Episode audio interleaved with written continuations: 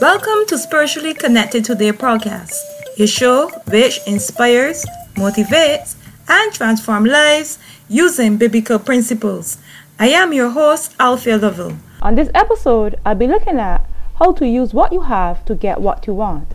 But first, our quote of the week. Raditya Dika said, You can't always get what you want, but if you try, sometimes you just might find you get what you need.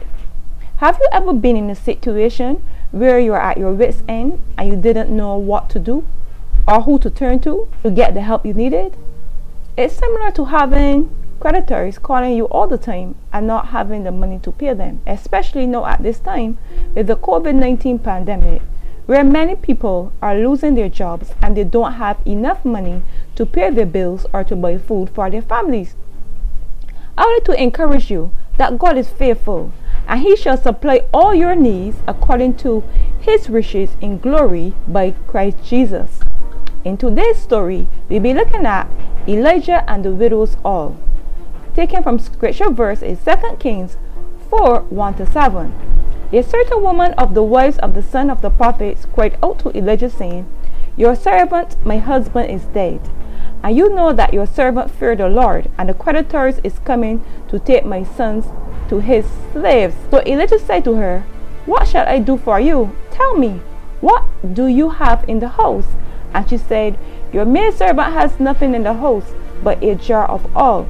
Then he said, Go, borrow vessels from everywhere, from all your neighbors, empty vessels. Do not gather just a few. And when you have come in, you shall shut the door behind you and your sons. Then pour it into those vessels and set aside the full ones. So she went from him and shut the door behind her and her sons, who brought the vessels to her, and she poured it out. Now it came to pass, when the vessels were full, that she said to her sons, Bring me another vessel. And he said to her, There is not another vessel. So the oil ceased.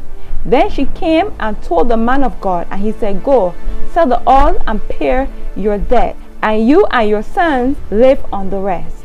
Here are the key biblical principles from the lesson. 1.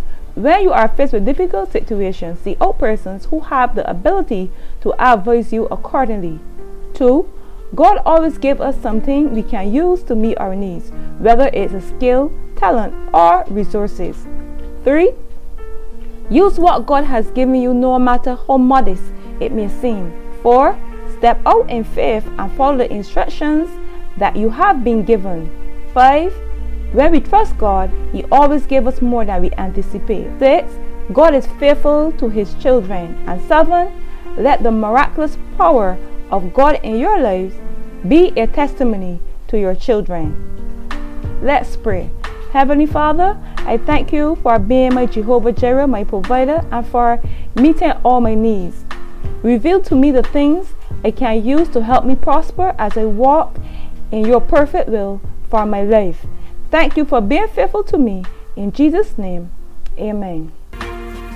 To get this week's Bible reading and printable, click the link in the description. Until next time, bye.